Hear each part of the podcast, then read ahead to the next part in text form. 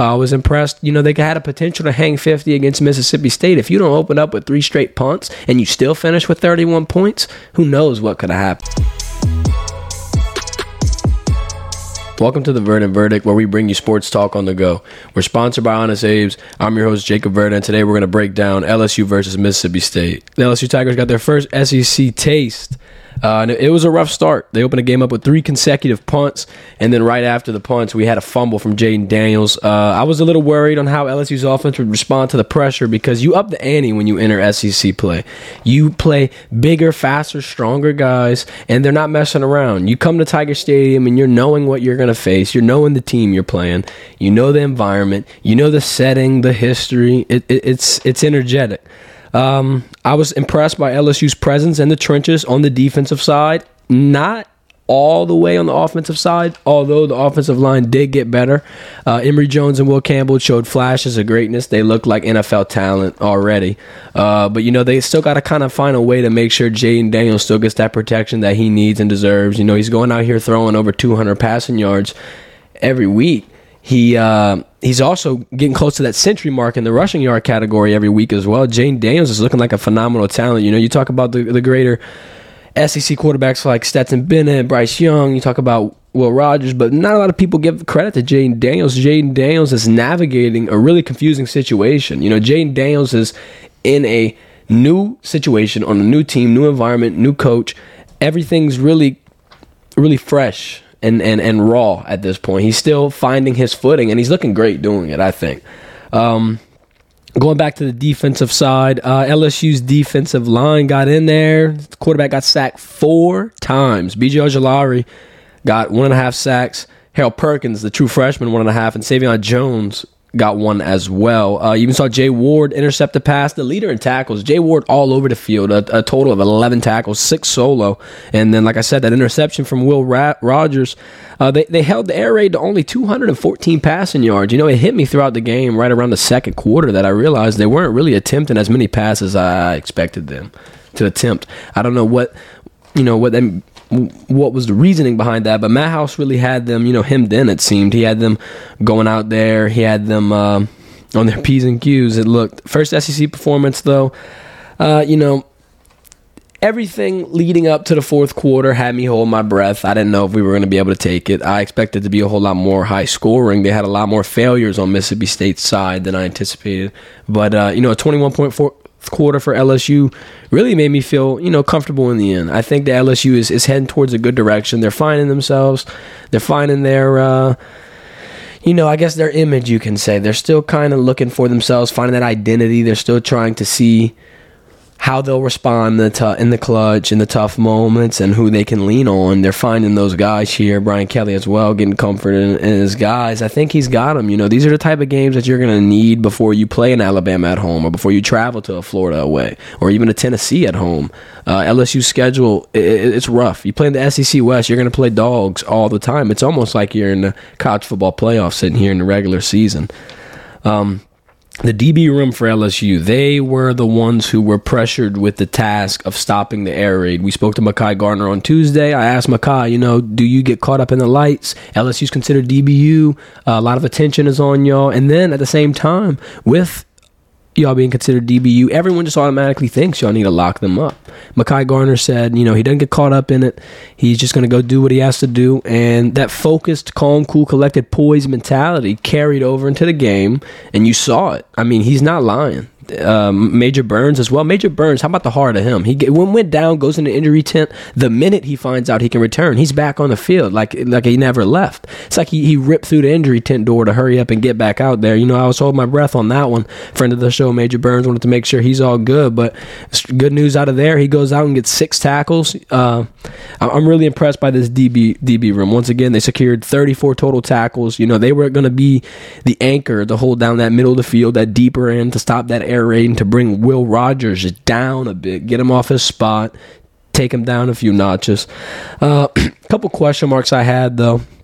Not every game is perfect, especially you know one where you start off like LSU did here. Uh, the first thing that I want to bring up is Jack Bech only getting one target. Uh, you know, it was it was a rough look. I think the only target they gave him it was a little scary. Uh, looked like you know maybe it could have been deflected into an interception, but I think that Jack Bech possesses a uncanny ability to be able to get open. I mean, look, let's date back to the Texas A&M game when LSU's, I mean, biting and clawing to stay in the game, and Jack Bech go ahead and converts, gets the first down, keeps the, the, the game alive, keeps the team in it. I think he, he he like Brian Kelly said, he's a gamer. He know when the lights come on, he's ready to play. He knows what to do, when to do, and he doesn't get caught up in the action.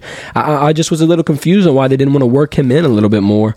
Uh, you know, they got Mason Taylor out there getting targets and only catching one. That's unfortunate. They probably were hemming in on Mason Taylor as well. Big target. They knew that he was going to be their safe spot, their check down, if you will. Um, Mason Taylor, you know, back to back targets in the on a red zone drive where he you know he dropped both of them and when i see that it kind of just raises questions like you know th- th- there's other surefire targets i think you know give jack six targets. I'm sure he's coming down with three to four. You know, got Kayshon Boutte.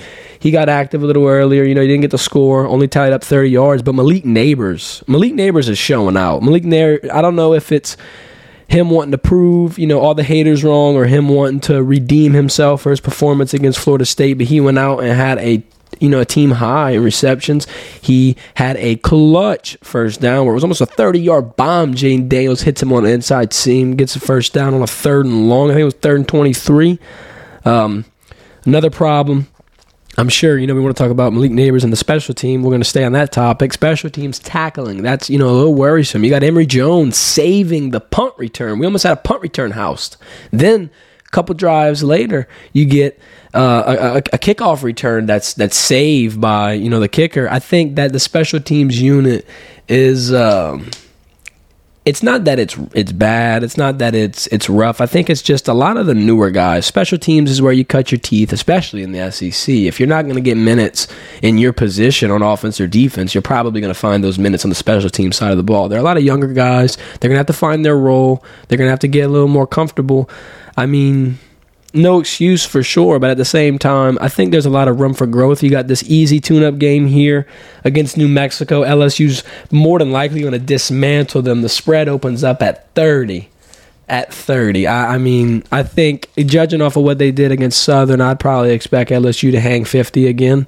Uh, I was impressed. You know, they had a potential to hang 50 against Mississippi State. If you don't open up with three straight punts and you still finish with 31 points, who knows what could have happened? I mean, uh, LSU's looking really good. Jayden Daniels, I think, is a was a good decision at quarterback. You know, I was sounding off in fall camp, questioning his accuracy. Sure, we had a couple moments throughout the game where Jayden Daniels kind of puts the ball – in, in, an awkward spot. Receiver can't get to it. Ball goes out of bounds. You got everybody in the stands throwing their arms up. But you know what? I'm gonna advocate for Jayden Daniels here on this one. I'm gonna go ahead and get, uh, you know sound off on two perspectives here. The first one being Jayden Daniels is always on the go. Everyone's saying, "Oh, why doesn't he want to throw first? Why does he always want to escape?" Well, man, you got all kind of defensive linemen crashing in, crashing the pocket, not giving you any time to throw. He's probably getting two, three seconds at most to go through his progressions and then read and collect and make a decision based off of the information that the defense has laid out there for him. More than likely, it's not enough time. He's got to scramble out and get out and go. And when you can collect 100 yards a game on the ground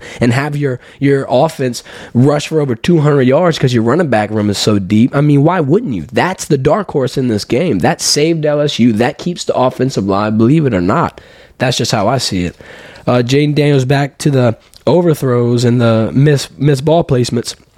You got to think in, in, in the situations where it's a sideline throw and you got a one on one, you want to put the ball in a spot where only your guy can get it. Why throw a 50 50 ball? Why take a chance? It's the end of the game, it's a close game, and you already started rough. In my head, if you're questioning, like I was, Jayden Daniels' accuracy, Jayden Daniels' decision making, and Jayden Daniels' ability to not turn over the ball, this was the right move in this situation. You want Jayden Daniels to sit there and, you know, you, you've seen Bryce Young do this at, at Alabama as of last week. You want to put the ball in a spot where only your guy can get it. And you know what? If he can't get it, it's an incompletion. You get to run another play. I, I think Jayden Daniels is finding himself here in the SEC. You know, he's got a lot of experience. Brian Kelly's talked about his coachability, saying that he's going to come back to the sideline with his ears open and he's ready to listen, digest information. He's like a sponge soaking everything up. And that's few and far in between in terms of talented quarterbacks who are dual threat athletes who know that they probably have a good shot at going to the NFL. They probably think they got all the tools, they know everything, they don't need any help. For someone to sit here, take the criticism from a great coach, make it constructive, and build on it I think it's pretty impressive. I think LSU's offense is looking good. New Mexico is going to be a pretty good game. We're going to go ahead and tune that offense up before we head out on the road. Uh, LSU football, you know, positive, positive note, but Saints football, man, that's looking rough. You got Jameis Winston with the back fractures. You got the Tampa Bay Bucks going in there and just having a defensive parade in the Superdome.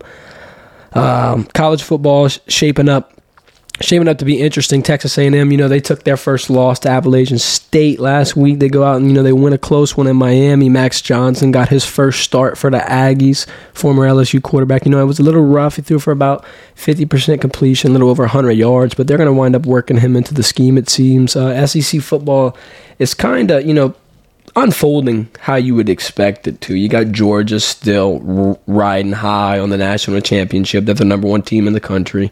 Alabama's a close second. They went out there and hung 63 points on University of Louisiana Monroe uh, last night.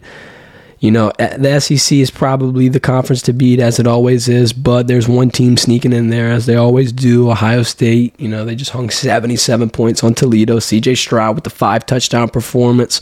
You know, my Heisman candidates in no order would be Bryce Young, CJ Stroud, Stetson Bennett. You know, I think that those guys are possessing everything that a Heisman quarterback would need to possess. I would really like to see Jayden Daniels enter that realm, but I just don't know if they're going to be able to win the big games that are going to be able to put him on that. You know, if they take Alabama and they take Florida and you keep doing this magical Houdini offense, maybe so. But there's going to be a lot more uh, stripes for Jayden Daniels to earn before he's on that level, I think.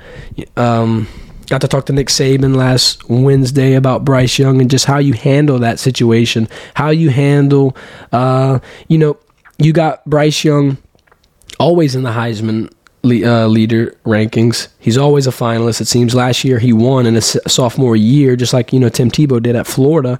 And I was talking to Nick Saban, wondering how you keep someone grounded like that. You got the leader of your offense, probably the most important player in your team, who's supposed to be calm, cool, and collected, and and and focused on the game plan at hand but then he's also got one of the biggest, most prestigious awards that his name is tied to now, and he's in a race for it. And I'm sure that's making him nervous and making him feel like he's got all kind of eyes on him. And Nick Saban kind of just said how he, uh, for any elite athlete of that matter, he just lets them know that you know the world's seen what they've done prior, and to not really latch on to it too much and just kind of create right now because everybody's worried about what you're doing right now everyone's going to judge you off of your performance right now. So just, you know, stay in the moment, stay grounded, stay humble. And Bryce Young does a very good job of it. It's a great athlete, great dude. Got to know him off the field a little bit and uh, interact with him this summer. He, you know, he's he's about as humble as humble can get. I'm excited to see him come into Tiger Stadium. That's going to probably be the biggest test for LSU. I think those Alabama LSU games are always close. It'll be it'll it'll be exciting to watch. It'll be fun to see the the energy and the student section and whatnot. But more than likely, you know, it'll be. Uh, it, will be probably one of the tougher games we've seen Tiger Stadium in more in more recent times. Um, keep following the Vernon Verdict on social media for more updates. We're going to be at the football operations facility talking to Brian Kelly and a couple players throughout the week as usual. For more updates, follow us on Instagram, TikTok, Twitter. All the links are in the bio. Stream us wherever you stream your podcast, and make sure to subscribe, like, and share the video. Thanks for thanks for watching. This has been the Vernon Verdict. Y'all have a good one.